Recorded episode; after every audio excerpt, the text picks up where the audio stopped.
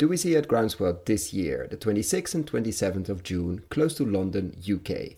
Many friends of the podcast will be there. John Kempf, Abby Rose, Benedict Bösel, Henry Dimbleby, Claire Hill, Russ Carrington, Andy Cato, Tim Coates, and many, many more. See you there.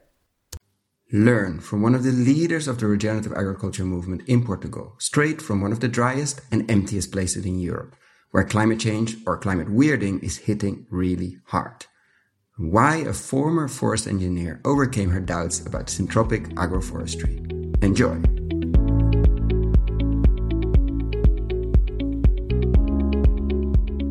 This is the Investing in Regenerative Agriculture and Food podcast, investing as if the planet mattered, where we talk to the pioneers in the regenerative food and agriculture space to learn more on how to put our money to work to regenerate soil, people, local communities, and ecosystems while making an appropriate and fair return. Why my focus on soil and regeneration? Because so many of the pressing issues we face today have their roots in how we treat our land and our sea, grow our food, what we eat, where, and consume and it's time that we as investors, big and small, and consumers start paying much more attention to the dirt slash soil underneath our feet. To make it easy for fans to support our work, we launched our membership community, and so many of you have joined us as a member. Thank you. If our work created value for you, and if you have the means, and only if you have the means, consider joining us. Find out more on gumroad.com slash investing in regen ag. That is gumroad.com slash investing in regenag or find the link below.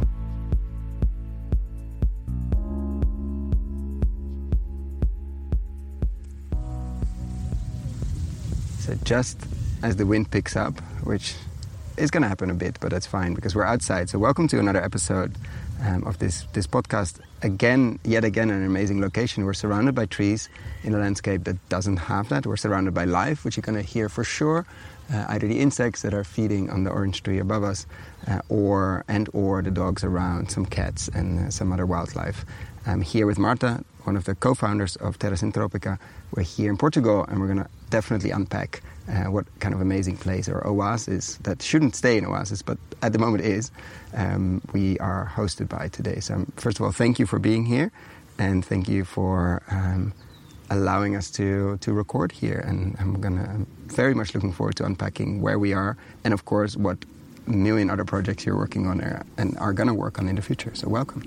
Thank you. You are very welcome here at and To start, where are we? I mean, we're in Mértola, which is in the center south, how do you describe it, of Portugal? Um, but we're in a very special place. So, if you normally introduce yourself and say what, what is the farm we're on, which is a research farm, like what what should people imagine uh, at the moment is around us when they're listening to this in, uh, in a couple of weeks or months or years because this will be online for a long time to come. So, where are we? And as visually as possible, please. so, we are in, uh, in Malhadinha. There is a small farm in Mértola, and Merta, Mértola is one of the driest places in Portugal. Uh, but my my husband is a farmer, and he looks at more than 10 years ago, he was looking for um, a good place to start his dream of farming, at the time with herbs, organic herbs. And we found this uh, beautiful place that was a, a, small farm from the archaeological research camp in Mértola that was abandoned. And actually, it had been a fire here, and it was everything a little bit destroyed. Yeah, so he started here uh, making organic herbs. But as I said, we were in one of the driest places. So at some point he had to stop because the soils here are quite bad. Uh, we have uh, problems of lack of water all years. Every year we have uh, extreme drought, and so at some point he had to start farming, just start farming because it was really so very even the difficult. herbs, which some yeah. Eh, who are not deep in farming might say, okay, but it actually can thrive also with, with very little water. Yeah. We're suffering here. Yeah, yeah. Which means so that just says something about the, the yeah. challenging conditions we're in. He chooses to, to do herbs because of that, because it's something that really don't need so much water. But at, at the end, eh, we had come at that time, it was like six to seven years of drought, and he really had to quit. Yeah. And then he started to look what other solutions we can have around the world that could be possible to use here in Mértola. Because, yeah, the, it's quite difficult here, and the climate scenarios show us that it's not going to be better. Uh, but actually, there is also other places worse than Mértola that, that they are using regenerative solutions that can be interesting. So, we start to study a little bit of that and how do you do that? You just start googling you start asking people you start we, looking we, for places where, which are worse and well, which are we thriving? are always doing that yeah, yeah? like uh, uh, looking for innovation, but also different solutions in many things, many places. And uh, syntropic farming was one of the options, but actually, actually, we thought that was something that was only possible in South. Um, in global south and more tropical areas and not uh, in the Mediterranean. Uh, but at some point, uh, Ernst Götsch was here, and so and also Felipe Pasini and Dayana Andrade that uh, actually choose to live here for a while. And Antonio, my husband, decided that she, he he had nothing to lose, so he would like to try a little bit. So he started this brave idea of trying to translate what syntropic farming could be could be in a Mediterranean and semi-arid place as Mértola is. And uh, in the first year, he understood that he could um, grow vegetables and herbs and fruits together, even in the summer, with much less water than he he used to to, to use. And so he he came here to Malhadinha again, and it was very beautiful. There was a very beautiful moment when uh, he, with the group of people, friends, volunteers, just take out all the black plastic that was covering the soil, yeah, because it was organic and supposedly was the only way to to to, to grow, yeah. yeah. to grow without invasive uh, um, uh, plants and things like that. And the soil was completely compacted yeah because you see with this heat that we have here like 40 degrees in the summer well we are in april and we are there is 30 degrees today. So you can imagine when go with 40 45 things like that in the summer. And to have seven years the co- the soil completely covered with the black plastic yeah. It's being cooked so, basically yeah. yeah Burned yeah, yeah. and that was supposedly a, a, good practice in organic farming yeah? So he really that i don't want this anymore. So with a group of friends we take out all the black plastic that we have here and we start in a different way with uh, using the syntropic approach. And so these days we have this farm that you can see. We have here a lot of trees um, we have functional trees that we use just to prune and have biomass, but we have a lot of fruit trees, bushes, and vegetables and herbs all growing together. And he can take out like four to five tons of food per year now here, just putting just um, putting water once a week what is really completely different than what happened that normally and in this region people that have vegetables and fruits they they they put water like Daily. every day and sometimes in the summer two, two times per, wow. per day yeah so and you really can so you can see we are now in the in the spring so everything is start flowering now uh, it's very difficult here also the, the weather because we pass we almost don't have spring you know we have we are in the winter it's quite cold Boom. until March middle March and suddenly you see we are already in uh, 30 degrees uh, so we we really have here to to to translate how we can adapt not only to the weather conditions the soil conditions, but also the species. What what plants can we use and how can we use these plants in order for for them to, to be adapted to this very challenging climate uh, that we have here. But it's really nice to be here and you see, okay, but it's possible. It's difficult, but it's possible. We have to translate it. Now we, we don't see anymore this compacted soil. We see a black soil with uh, mycorrhizas and mycelium all, all around when we, we, we touch the soil. We see everything covered, but not with plastic, with mulch. it is much, much more beautiful, and we can grow much more quantity of food. That is very nice. Do you want to learn how to invest, or are you an entrepreneur and want to build companies in the regenerative food and agriculture space? Or do you work in big ag and big food and want to really move the needle? We have developed a new video course for you. Find out more on investinginregenerativeagriculture.com slash course or in the show notes description below.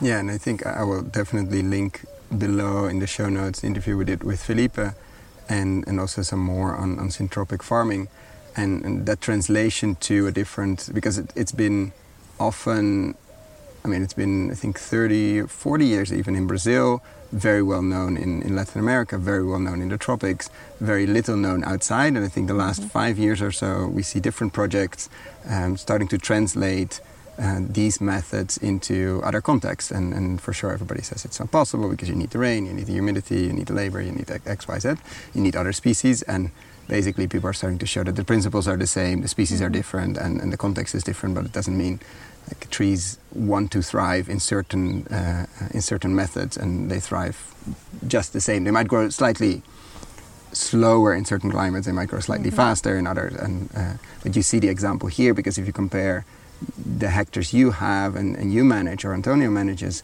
compared to everything around it, the difference is quite enormous. So just to give a bit of context, like what's the normal uh, farming method or what, what do farmers in the region around you uh, farm normally and, and of course then we see the difference with here but what's the normal um, uh, farming methods and, and crops slash livestock that people farm here so here we we have in this part that is Mértola um, we don't have uh, irrigation systems so it is mostly uh, livestock so uh, the farms are normally big farms, large scale farms, and they do cattle even if they don't have food to give them uh, half of the year or water to drink in the summer. So every summer we can see in the television the main farmers of Mértola asking uh, to the government for measures to help them because we are in drought. But that happens every year. So it's not an exceptional ask for help, it's something that they have to ask every year. So no one asks, so why they keep doing? Or why they keep doing in this way? Because I also believe that if we change practices uh, with livestock, it's also possible, but we have to change a lot in practices so this is more or less what we have here. It is what is called a montado ecosystem, but quite different from more northern Portugal, in North Alentejo and Central Alentejo. We are in South Alentejo, very near Algarve. Uh, it's interior, but here in this region, most of the trees are dying.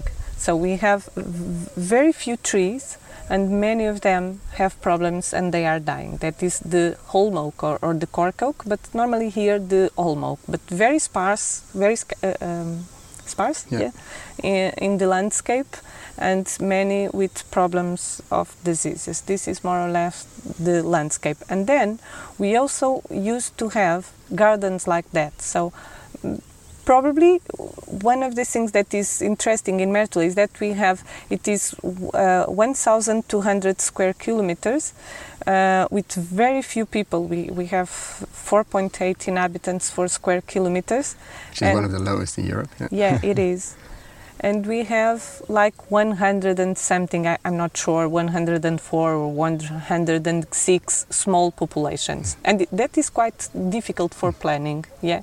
But i think probably one of the reasons that we have that it was because in every places that we have a little bit of fertility that's where a family start to grow, and Yeah. that's uh, Maybe a um, well, some water, yeah, some a garden. Yeah. Yeah. So we have more or less small populations around a place that have some fertility on the soil and people could have a living and housing in there. But nowadays, uh, almost these small uh, gardens and places are abandoned.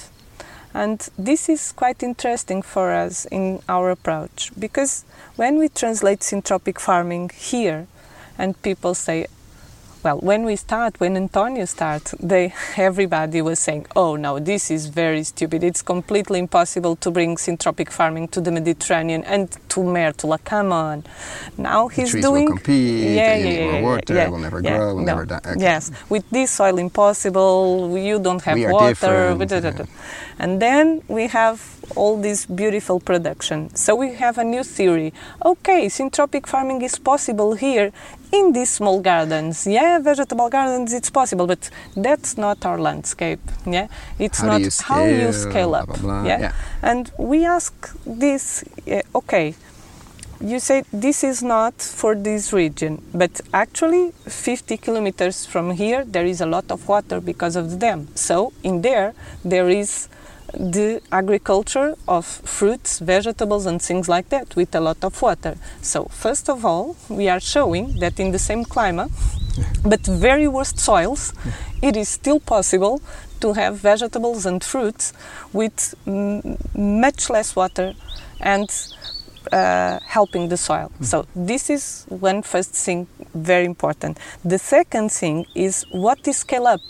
Scale up is that I have to do this in 50 hectares instead of three, or scale up would be if I could uh, improve all these 50 farms that are abandoned and put it so beautiful and productive like this one. So that would be scale up for or me. repeatability. Yeah, which is a big theme in regenerative agriculture because it's very easy to put push things in in a box and say that could never be scaled if your idea is large monocultures that are exactly the same where every mm-hmm. row is exactly the same etc etc which is probably what got us into this mess to begin with. And but if your idea is how can it be repeated 50 times or 100 times Yeah. 50,000 times? Why not? Then it's a very different question Yeah. and a very different answer probably. And and so when you say that to people now that that come up with the second like sort of the second version of why it doesn't work because now it's been proven it works okay? And i think okay what what would it mean on a landscape scale? What would it mean if we do 50 of these? What what do people answer? How do they react to that? If you say there used to be gardens around here Mhm. like Yeah. 50 or 100 probably. Imagine they all look like this Yeah, I think that the park they start to think about it. Yeah, I think that is very interesting, and actually, it's so interesting that we put that as a proposal to the community because actually we work uh, quite well with the local municipality, with local social institutions, schools, and things like that. And that proposal led to an involvement with uh, farmers, uh, social institutions that what if we really teach others and scale up and we could have more gardens like that? And that is already happened. For instance we have like social institutions that work with elder people and also they are the ones who make the food for some of primary schools. And we um, we share the knowledge that about what we were doing. And now they have their they, their their own garden and they so they have the food for their canteen to the elders and to the kids okay? And we also start a program for receiving people here that want to learn about it. That was idea that we have after we spoke with farmers and spread this idea of okay we are not interested we now we more or less already know we are always learning and doing errors of course but it's a constant um uh, process of learning. But I, I, we think we know enough at this moment to and only three years in like Yeah, be yeah, three to be comfortable with yes yeah. having people here. And yes, we could think, well, now we could have a bigger farm or spread a little bit or ask for to rent or buy other land. But we thought that would be much more interesting if we could convince others or uh, gave some enthusiasm to other people to do the same. And we talked with some farmers in the region. They are large scale farmers, but all of them have a place like that that is abandoned. And actually, most farmers used to have, of course, their garden, yeah, their vegetable yeah, yeah, garden. Yeah, yeah, of course. And well, uh, um, just go back, just to say that w- actually we have done something is that we ask to all canteens to give us their numbers of food, what they are buying of vegetables and fruits, quantities per year. And so we thought, okay, in everything here in Mértola, the fact that we are very isolated and with so uh, less people is a disadvantage. But in respect to that, can be an advantage. It's much more easier to feed a small place than a big city. Yeah, and so we ask the canteens the quantities of food in vegetables and fruits that they buy, and we understood that just like eight, more or less, it depends a, a little bit, but let's say six to ten small farms like that could ensure all the food sovereignty of Mértola for the canteens. That's easy. That becomes it becomes so. yeah, it becomes achievable. It's not a, It's such achievable. a and it's not crazy high. Like Yeah. 60 would be okay, but yeah. 6 to 10 is like okay. But then, where are these six farms with six farmers available to do? So we have these conversations with the farmers, and they said, "Yeah, actually," and they said, "Well, you know, at 50 years ago, everything that people eat at Mértola came from my grandfather and other, and from my grandfather, yeah, that farm." So and there's a proudness involved the- as well. Yeah, yeah, there was, and but now people just buy foods on the shops, and they are not interested in do it because uh, it's too much work. Uh, they have to pay something. There is nobody interested in doing doing it. And so we start to think a little bit, okay, and if we try to build a program that could try to, to solve some of these things. So we, we, we have done a pilot program that was the idea of receiving like three or four people who that want to learn uh, farming, regenerative farming and syntropic farming also. And they could be here for one year because you know something that we learn is that also the more difficult is not the access to the land although there is a problem there is a problem in access to land and antonio also felt that when he wants to start uh, farming and uh, it was good that he, he was, it was possible for him to do this partnership, but it is difficult the access to land. But it's not the, the, the only condition because when you want to start as a farmer, but you are new on the, on it. And you don't have like a net of people helping you uh, if your family was not in the business. And especially if you want to do it in a different way it's really really difficult. And in portugal happens that many of the projects that are subsidized by the, go- the gov- uh, public funds european uh, funds for, for young farmers that are not for uh, farmers that are coming in the family that, that are not continuing the, the family business. After the five years normally they quit. There is a, a big percentage of people that quit. And so we thought okay.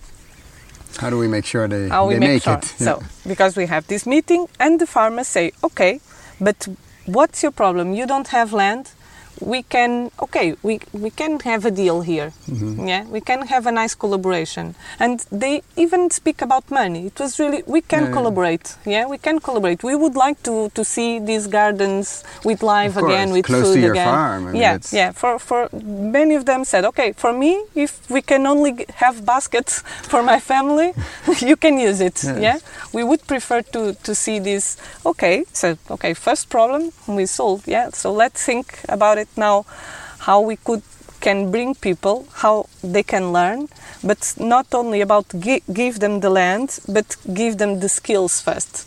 And not just the skill the technical skills mm-hmm. also the opportunity to experiment to be a farmer. Mm-hmm. And to make mistakes. yeah And then a third thing, to be a farmer in Mértola. Mm-hmm. because, you know, there is a lot of people coming here and it's really amazing how we have a project that started three years and we only have a website at three months and there is more than 200 people that pass here from Mértola, just mouth to mouth. The people just come.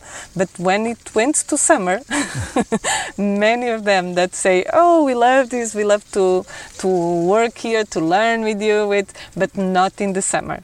So we create a program that people could stay here for one year learning, experimenting by themselves. So they, they pass many time here working in practice with Antonio. They have theoretical lessons.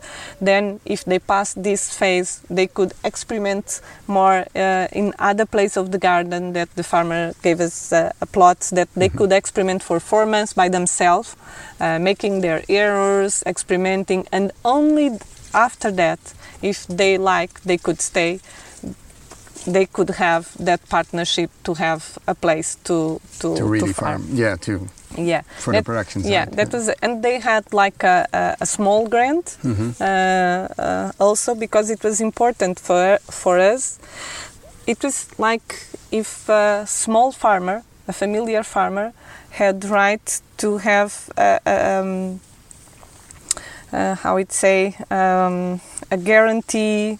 basic income. Yeah, but not guarantee. A basic income, not guarantee because have some conditions. Yeah, okay, but at least you weren't completely dependent from day one on what yeah. you were producing because yeah. you were still learning, meaning yeah. you needed also to eat. Yeah, yeah, that was the idea. So if you are a small farmer producing food to your community and you are also contributing for ecosystem services, basic ecosystem mm-hmm. serv- services like water and improving the soils and biodiversity, you should receive something. And then everything you, you sell, of course, you make yeah. profit of it, but not being so dependent that you are doing everything wrong because you are just thinking on how to sell or okay mm-hmm. so that would be so that was a, a, small romantic idea but i think that was very interesting this pilot to experiment this in in mértola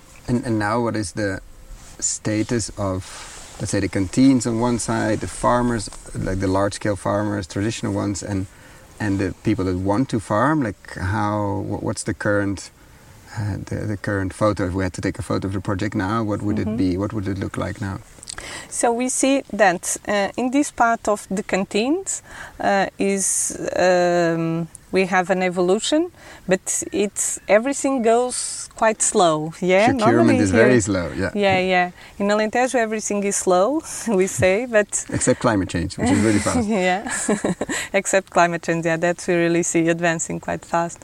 But uh, our project it's not about our farm it's about local communities so we understand many times that these changes are long term and we really want to do it with the community not alone. So it would, could be quite more interesting like if we do some good partnerships with some chefs with some interesting shops in Lisbon or Algarve maybe.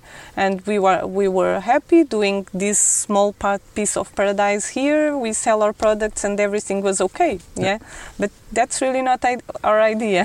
The idea is really how we can do an agroecological transition in a semi-arid place.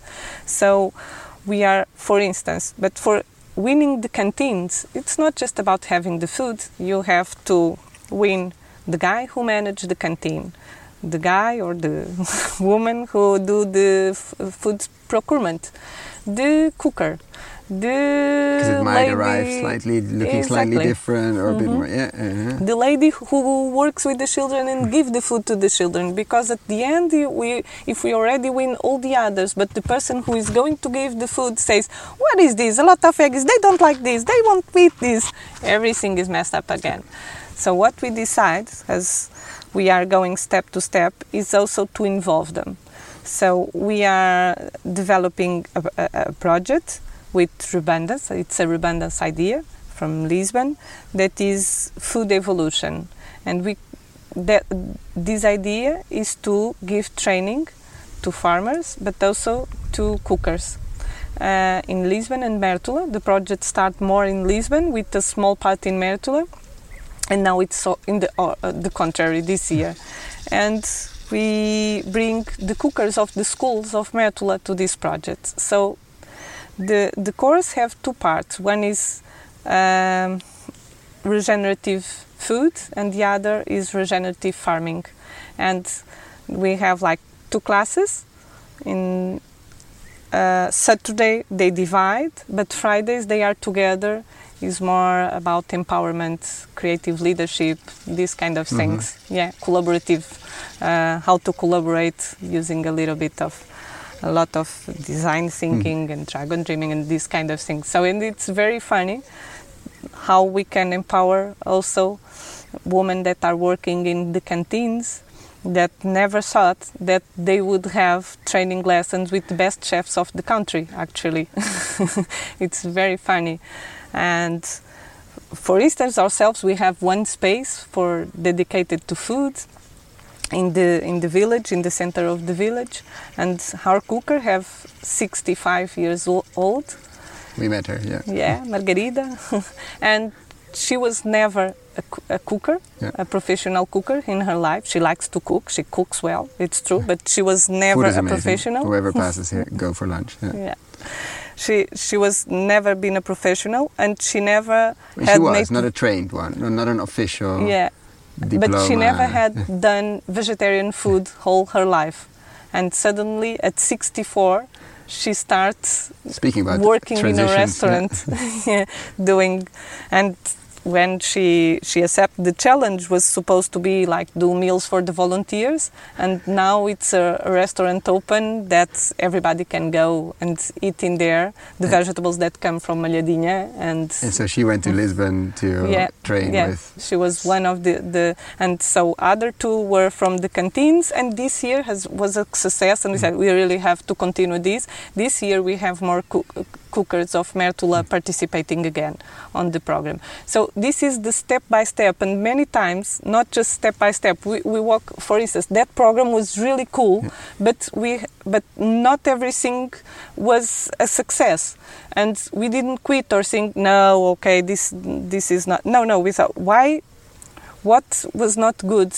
Why something was not uh, possible to continue because then we have a problem here then we have a problem here let so what we have to think first to solve this problem and for instance one of the identified problems was that okay uh, we already have someone doing other nice garden in other place but we need the cooker also yeah. mm. to collaborate yeah so this is a net of projects. This is not a project here, but uh, uh, a, a, a, complex net of projects and institutions that are trying to collaborate for the same purpose. What makes it, as I said, much more slower, but also much more resilient. And has, have you seen a shift in, in, let's say, the institutional side on, on a national level as well, on a regional level, and a, on a local level? In the last years as climate change here is hitting hard like you're reaching levels now that were predicted for i think in 20 30 years you're you're having it now. Every year is a drought so it's not a drought anymore it's just summer. Have you seen um, a sense of urgency and, and a role of what agriculture and food could play? Because of course the other side of portugal is very heavily irrigated, very large, let's say, infrastructure and, and a very different kind of, of, of agriculture. Have you seen a, a, growing interest in, in, in another way or another uh, method which is much more resilient, focused on, on sustainability, regeneration, abundance? Has, has the interest shifted a bit or, or are we still very early stage in, in that? We are early stage, but it's growing. And I think I'm very lucky to see it um, what we are doing here in Malhadinha, as it is small scale, and as I said before, people tend to say, oh, we cannot scale up. And also the fact that farmers that have big scale, they are not looking as some of them say, well, it's interesting, but I cannot use it. Mm-hmm. I cannot use it in my land. And so for me, one important step was to be able to speak with them and have solutions for them. And so, so, the big farmer that says, "Oh, it's great to have this on my abandoned garden, but what do I do with the other 99% that- of my land? Yes. Help so me." the idea of the small gardens with the big farmers were was interesting. Was a nice I- entry point. Yeah, yeah. It was very good to to enter with them, and but we we need other uh, other st- strategies. And I have the lucky to work in other institution that is ESDIM that have a more regional approach. It works with five municipalities around Mértola and not with Mértola actually, but with the but what is very good for me because we can test local based solutions and then we can try to scale up in a regional approach with ESDIM. Okay? And so what was proposed between Mértola municipality, Castro Verde and Ourique, that are neighbors municipalities, to ESDIM, was to design a project on regenerative uh, agriculture for livestock. And we designed that project. Because you just mentioned the issues here are many people have livestock, Mhm. mostly because it's subsidized Yeah, and they don't have water a big chunk of the summer and no feed half Yeah. of the summer or half of the year, yes. which means it's it's it's a challenging it's industry. very challenging and look if we can if we ask to any farmer here if you if tomorrow we close down the european funds on livestock would you continue to be a farmer the answer is no not certainly not livestock it's only possible as they are doing it's only possible because they have a lot of funds and we see the result in the landscape Mhm. Degraded, yeah. Yeah. Overgrazed and understocked. Th- we have one we are in one of the most desertified areas of Europe yeah so that is really not the solution as they are doing But you, as you're talking to them, like, what's your? Because I can imagine that could be quite a an explosive conversation. Like, yeah so everybody I, I, knows I that. like yeah, that Like I don't speak like that with ev- them yeah. Everybody knows that the at some point the subsidies will change. Nobody knows Yeah. when and how, etc. But it's probably not going to stay f- like this forever. Yeah. But so it could also be ten years or fifty, and it could be five or two or three. Yeah. So, what we proposed to them was to, okay, we understand your problem, and I do. I, I, Yeah. I, I really do. I, I don't. I think it's not their fault. They they have the land. They they have to be economically sustainable. So they are doing the only thing that they know with this policy that is possible to do in their farms. Okay.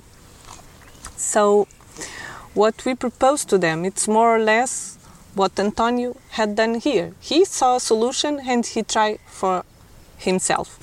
So we thought like more or less the same approach, but we give tools for learning and for testing without fear and without having any cost. So what we proposed to them was that look, we know there is some techniques, for instance, the key line design, or for instance, the holistic management, yeah, that we are see that we see that uh, has been used in Australia, in Africa, North America, other places that are also semi-arid regions with good results. So we don't know much about it. It's true that we never tried, but what if we could learn something together and test without any cost to you, just to see what, what is the result? If we do that, let's go to learn together. That, is that okay? And there was three farmers accepting this Of the, challenge. how many? How many did you ask? Uh, we, we, we know that we, we didn't want to do uh, uh, not Were like 50 or 10? Like no we, we were talking with someone and that three doesn't sound see like a lot. Yeah, let's no say no it's a small was amount. not, yeah, yeah like it's really a small amount we, like learning and, yeah. and experimentation Yeah. without a risk. let's say we, we one of the advantage of being few people is that we know each other Yeah. so we uh, You knew who to ask. yeah, that's it. And so two of them, because they are enthusiastic about these kind of things, and one of them, he's not an enthusiastic about uh, of these kind of things, but he's an open person, and it's also he he's um in charge of a, a farmers association. So it's also a, a stakeholder important because people see what he's doing. Yeah. So there was three persons, two enthusiastic and a nice one available to Good to test. have, yeah. okay. Yeah. yeah, that's it. and also we we asked to the farmers association to be yeah so in order to get to the others Mhm. yeah and we start this project like with the uh, um, uh, the methodology is called the consortium benchmarking yeah so what we we propose we we get together in a workshop and presenting them these kind of solutions and then to just collect all the doubts and skepticism that we could have about it. What we want to learn, what you think that is no, this is not going to work. Because what these are we would big like farmers, to know. like this yeah, is big big farmers. Yeah, yes. Hundreds of hectares, Yeah. many, many cows. Yeah, These yeah. are not small. That's it. Yeah. So we collect all that information. Was it a long list? Uh, yeah, yeah. It was a long list, and uh, then we present them like a group of farms in Portugal and Spain that are already doing these techniques. Yeah, and we present a lot of them. Well, they are not so much, but we presented the one that we know that are already with some experience, and they choose which farms they want to visit. So they choose three, okay? And we went to visit, and we invite also the the association, Regenerative Association of uh, Spain, to help us here and to give training to them. But before of the training, they went to do the visits and speak to farmers, not to, with consultants, Farmer with farmers. Okay, farm to farm experience, and they start to be excited, and they Why? Because they could see in their similar contacts, or maybe worse, that yeah. like look, it's not just possible in Australia, where we can always Mhm. argue it's different and, and things are different. Like you could say it's in Portugal or Spain, which means it's the same subcontinent. Like it's, Yeah, we it's try to choose like places that are really good, yeah, Yeah. doing it, like Porcus Natura, Herdade de São Luís, Mhm. Porcus Natura, for instance, but also places that that the farmers are good, but the place is, is uh, so bad as Mértola or worst. which yeah, is better because then you can say you can at least never point like yeah, but they have it easier. No, that's actually, it. Because, for instance, with Herdade de São Luís, it's amazing. I love what they are doing. But Montemor, it's much better than Mértola. So they were Just quite Montemor is a place in the center of Portugal, one hour east of Lisbon, and gets Yeah. a lot more rain. Yeah, yeah, 800 And they, they, will, they, they also Yeah. complain about drought, etc. Yeah, for sure, like every farmer does, but it's two or three times yeah, yeah. here. So they they went there. They were quite excited because the guys are very good. They are doing an excellent job, but they were still saying, Yeah. "Yeah, but they have a lot of rain. The soils are better." Then we we went to uh, Mundos Nuevos in Spain, Extremadura. So to Sevilla. Yeah. Oh, a little bit more northern, yeah, but so very very dry place. And they went Coming from there. somebody that lives in uh, in Mértola, yeah, Yeah, that means yeah. it's very dry. No, it's a very dry place. It's very similar to Mértola, the landscape, very similar. And they went there last year in the beginning of the summer or uh, end of the spring. It was a, a, an horrible, horrible here in terms of rain. And they went there, and the guy had like five, 54 small dams and 52 of them with water with the design Yeah, yeah, the keyline design the key works. line design yeah. and the holistic management approach and it was very very good to see and so these guys start to be enthusiastic about it and then we made another workshop that we tried to collect all the information that we have but then we discovered that we have a lot of new doubts that we want to learn but now it was not so much s- uh, skeptical doubts but much more of things that they were enthusiastic to Mm-hmm. Know doubts, more yeah. yeah, yeah, that was very nice. So at this moment, we just finished all the visits right Mm-hmm. now this week, the the last one. So we made more. Three, they chose more three places to visit. They had more training about like planning, the grazing planning. Uh, uh, so a lot of trainings uh, about it.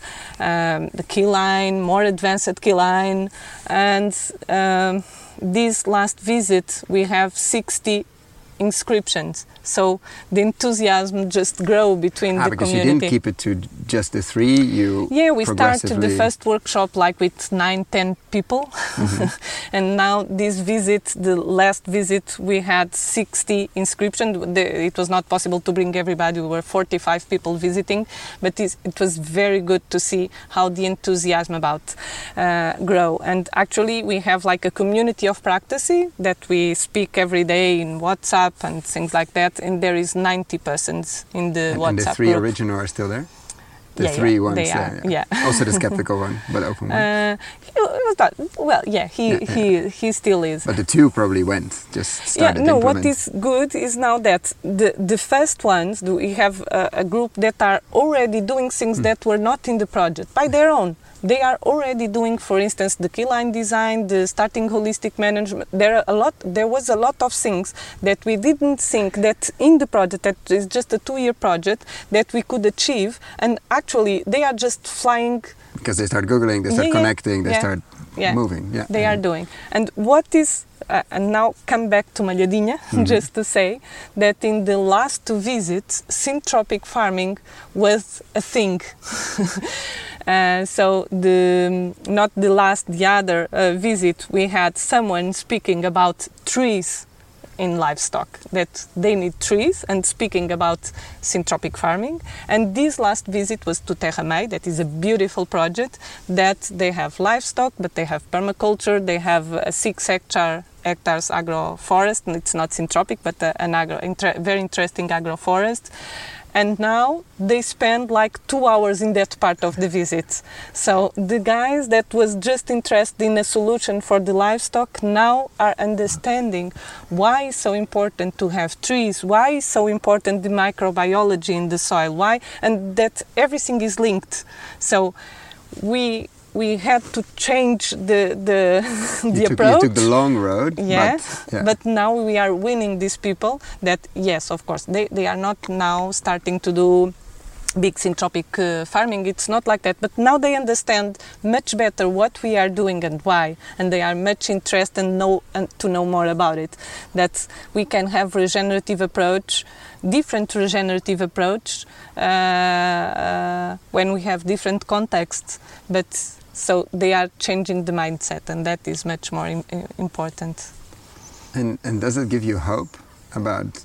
I mean, you can see here around us how fast things can grow, and, and you're saying we reach things and, and milestones in, in a project of two years that we never imagined. And at the same time, you see climate. I mean, somebody called it climate weirding the other day, getting out of control here. We're in April and it's 30 plus. Like, what does it give you hope, or I mean, depending on the moment, maybe. But does it give you hope the the work you do, and at the same time seeing the the struggles of of of climate change hitting or weirding? Yeah, it's really difficult because you know, for instance, in 2015, when uh, there was a project here about uh, climate adaptation, and uh, with André Vizinho, that actually is the same facilitator in the project with livestock, and they they have done a study with the climate scenarios, and at the time we had this scenario for the RCP 8.5, we would have in Mértola in 2070 like 300 uh, millimeters of rain and 2100 uh, we would have like 200 and something almost 300 but uh, Mhm. less than 300 but actually in Mértola the the the last five years the medium of uh, precipitation in the last five years was already that between 200 and something and 300 so we are in the worst scenario of uh, 40 50, or 50 60 years, yeah, yeah. 60 years ago. That is really scary. Yeah. That is really scary. So here we, we really have to move fast. And uh, so we have hope. We have hope also because of the fact that when we feel that we are not alone it's really good when we see the municipalities working trying to work with the solutions and f- more farmers involved but we know that policies make a lot of difference. And so that is how we can be more effective uh, showing the results that there is other pathway that is possible for this territory. But we have to start now. We don't have so much time. Yeah. Because in in Mértola it was more or less like we felt like or we turn into desert or we start to do something now Mm. And there was more or less this consensus that was quite good because that was also a, a, a, a public policy, a local public policy that they want to do something. So it was easiest for, for us to, to start the, all this process having the collaboration of uh, the local authorities but also other institutions like for instance the vocational school others that are aligned with this uh, idea.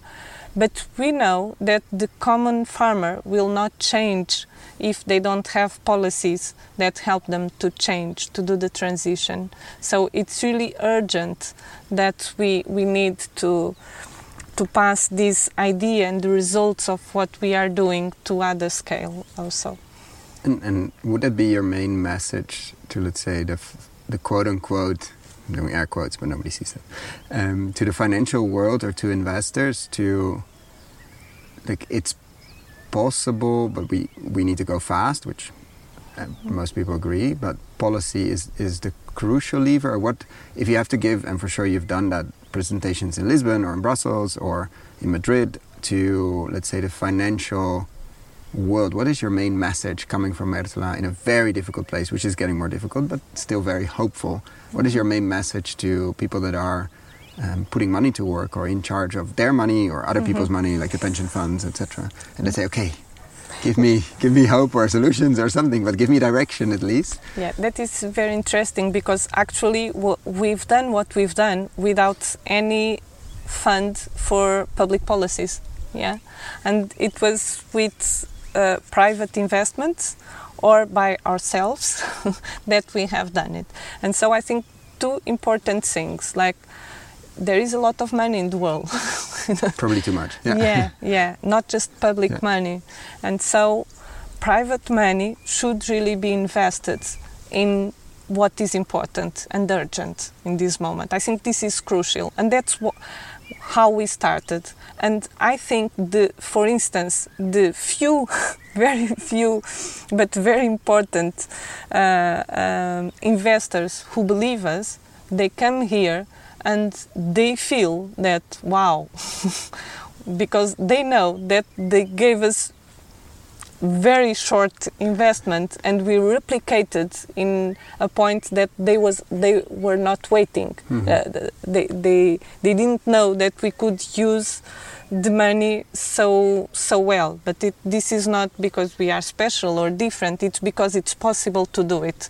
Yeah? We have uh, uh, when we we collaborate yeah uh, when we know how to to to find partnerships good partnerships and others uh, other people who want to do the same we really can fastly change a situation a place yeah.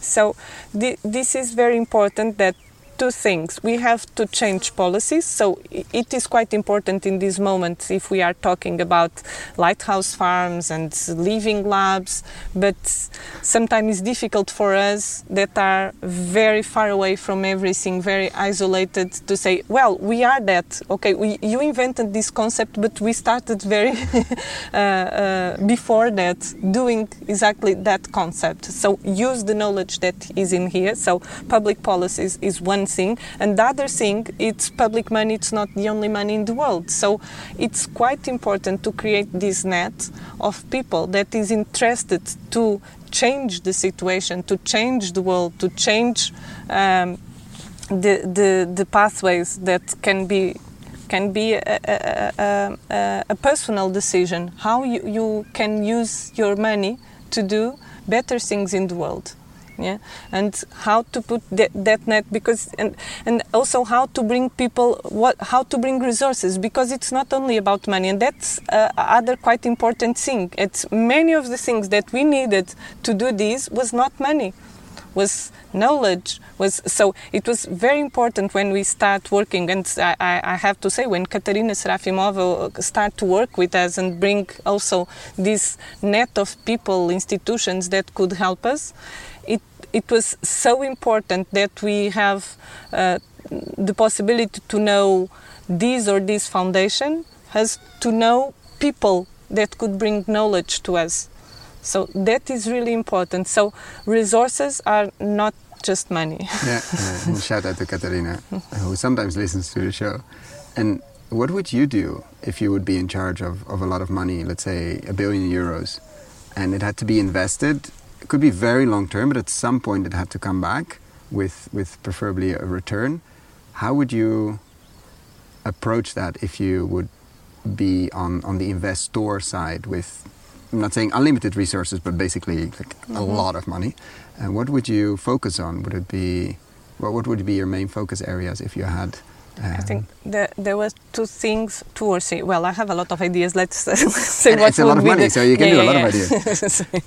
so, I really would like because that is a frustration for us that we have just this small place. So, I really would like to scale up and show that is possible, but maintaining the approach that we have, not an island doing mm-hmm. something quite uh, spectacular but close by itself.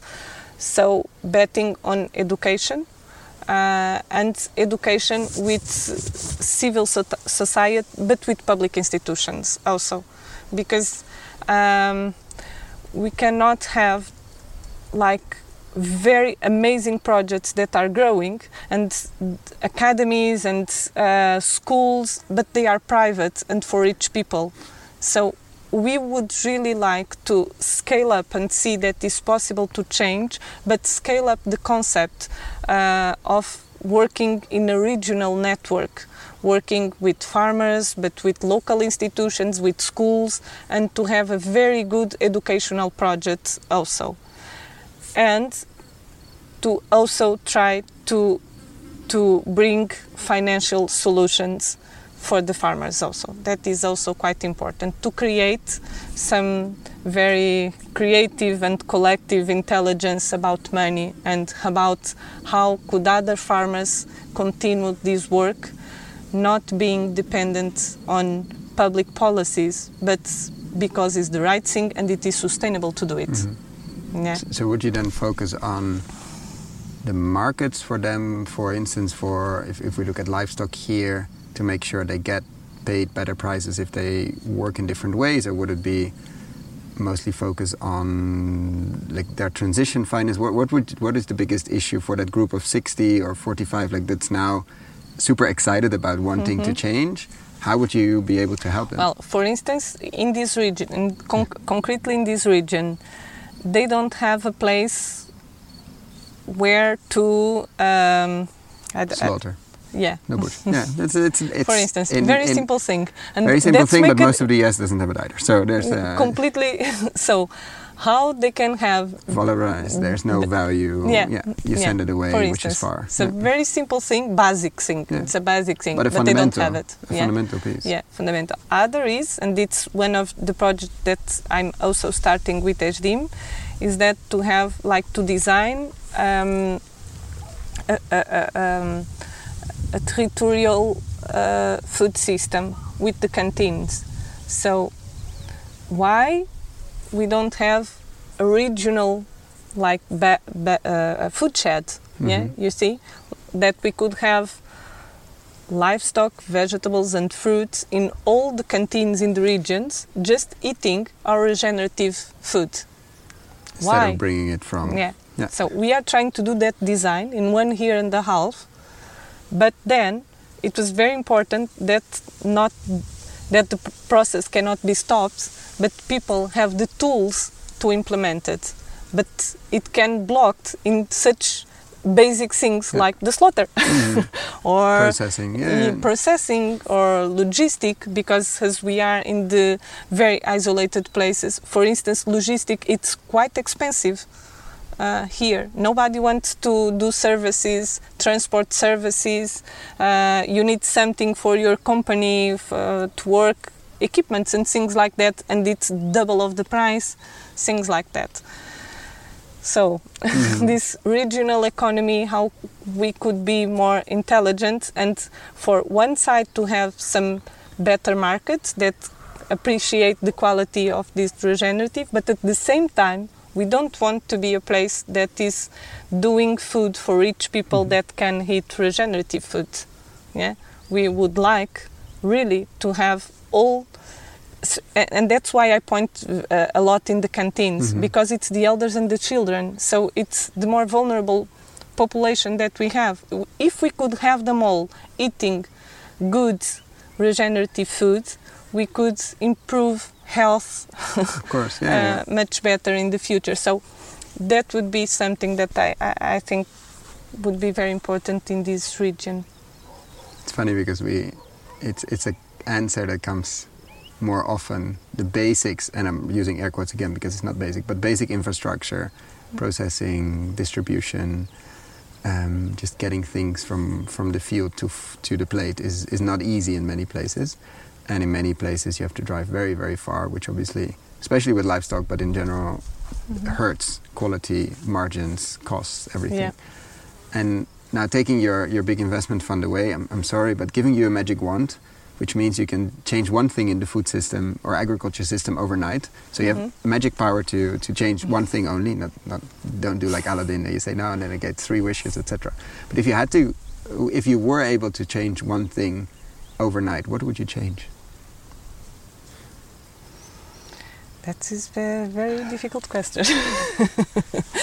so if I you could can think change, about it yeah, for a second. Don't worry. I, I, could change one thing in the food system. Um, well, I think one very important thing is that every farmer really should have uh, much more knowledge about soil. So it, it should be a condition to be a farmer. like you have to know what is and how it functions the soil. Yeah, and not what we learn in the universities. I'm talking about soil life, special, yeah, yeah. not the physical and chemical, but they have, they really have to learn about soil. I think that is the basic rule in the food system. But then of course you ask for one just so that would be the basic but then then the problems start in the system after so we, course, we would have to continue start. it's a it's a fundamental start because you see that's really lacking with many farmers mm-hmm. yeah the basic completely yeah and uh, uh, it's very they come here and they're yeah. mesmerized by or because I know stories from yeah. like they're they're scared to touch and like that it's so what, what what is the biggest surprise there? I think especially when we work with uh, syntropic farming, it's more or less like we feel feel like everything that we learn it, it's not that was wrong because it was quite important but it, it has we are challenging everything that was. Uh, You're going we, back to first principles. No, no, but it's, yeah, an, yeah, it's yeah, a fundamental. Yes. Probably everything you learned in ag school. So uh, I, I came from uh, forestry. I'm a, a, forest engineer, and this so must be so challenging for you. so it was mm, what? do you remember? No, this is a whole different interview, but do you remember your first reaction whenever you saw a video or something on the syntropic side? Yeah, for one side because we see beautiful videos like Felipe and Dayana are excellent communicators, so we we got, we get quite inspired. And uh, but was there but, that forestry brain saying, "No, but that cannot work"? I, I, think it was worst when we start to see it in okay. the land and start uh, putting the trees and how, how, we can put these trees so close. Yeah, yeah. How, no, but yeah, are you sure what we are doing? Did you secretly think that everything would die here uh, the first year?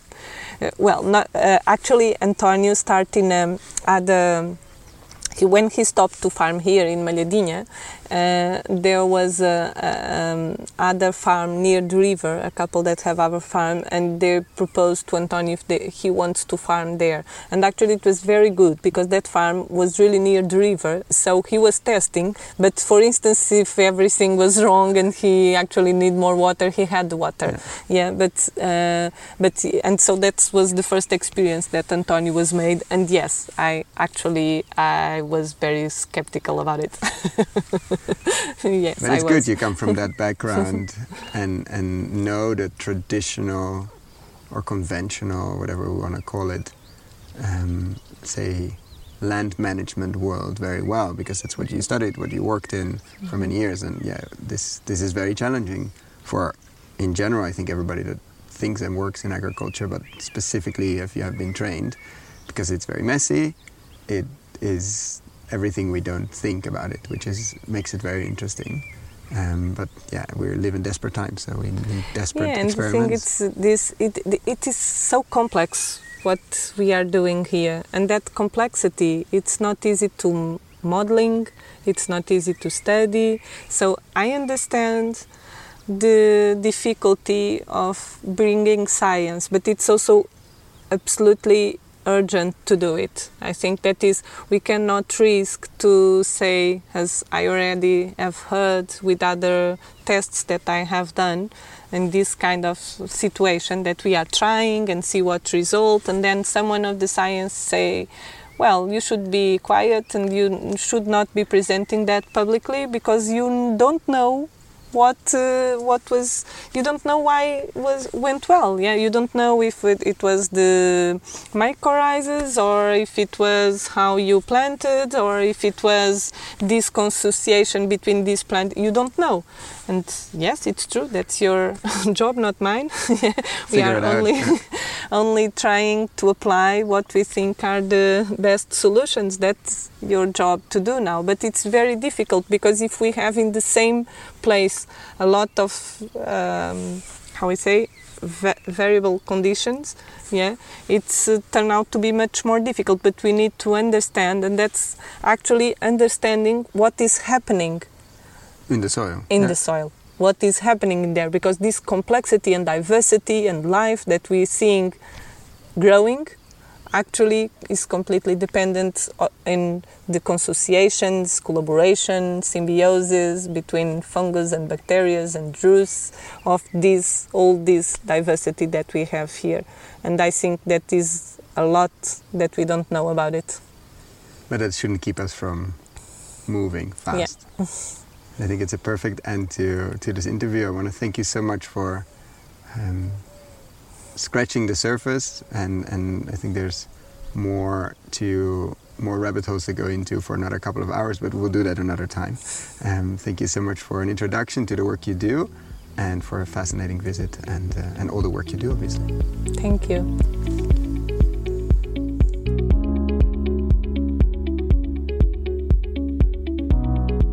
Thank you so much for listening all the way to the end. For the show notes and links we discussed in this episode, check out our website, investinginregenerativeagriculture.com forward slash posts. If you like this episode, why not share it with a friend or give us a rating on Apple Podcasts? That really helps. Thanks again and see you next time.